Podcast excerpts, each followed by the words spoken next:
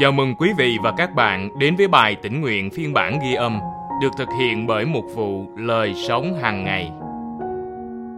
Bài suy gẫm hôm nay của chúng ta có tựa đề Sự khôn ngoan vượt bậc dựa trên phân đoạn kinh thánh nền tảng được chép trong Jude chương 1 từ câu 17 đến câu 23. Nhưng thưa anh em yêu dấu, hãy nhớ những lời các sứ đồ của chúng ta là Đức Chúa Giêsu Christ đã nói trước.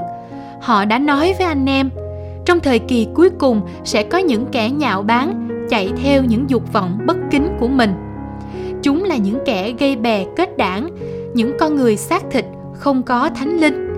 Nhưng thưa anh em yêu dấu, hãy xây dựng chính mình trên đức tin rất thánh của anh em. Hãy cầu nguyện trong đức thánh linh. Hãy giữ mình trong tình yêu thương của Đức Chúa Trời. Hãy chờ đợi sự thương xót của Chúa chúng ta là Đức Chúa Giêsu Christ để được sự sống đời đời. Hãy thương xót một số người hay nghi ngờ. Hãy giải cứu một số người khác, kéo họ ra khỏi lửa. Còn với những người khác nữa, hãy có lòng thương xót lẫn sợ hãi, kết cả đến những chiếc áo bị xác thịt làm ô uế. Và câu kinh thánh hôm nay chúng ta cần ghi nhớ được chép trong Jude chương 1 từ câu 22 đến câu 23.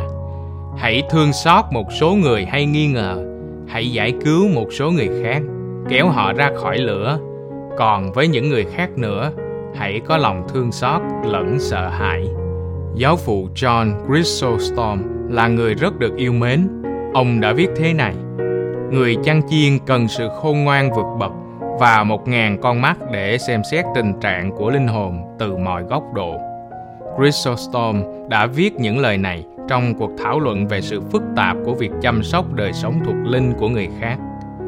Ông nhấn mạnh, vì không thể ép buộc bất cứ ai chữa lành, nên việc chạm đến tấm lòng của người khác đòi hỏi đồng cảm và lòng thương xót rất lớn. Nhưng điều đó không có nghĩa là không bao giờ gây ra đau đớn. Chrysostom cảnh báo, bởi vì nếu bạn quá khoan dung với người cần phẫu thuật và không rạch một đường sâu đủ thì bạn sẽ bỏ sót tế bào ung thư. Nhưng nếu bạn rạch một đường cần thiết cách không thương xót, bệnh nhân thường tuyệt vọng trước những đau khổ của mình, gạt đi tất cả và sẵn sàng lao xuống vách đá.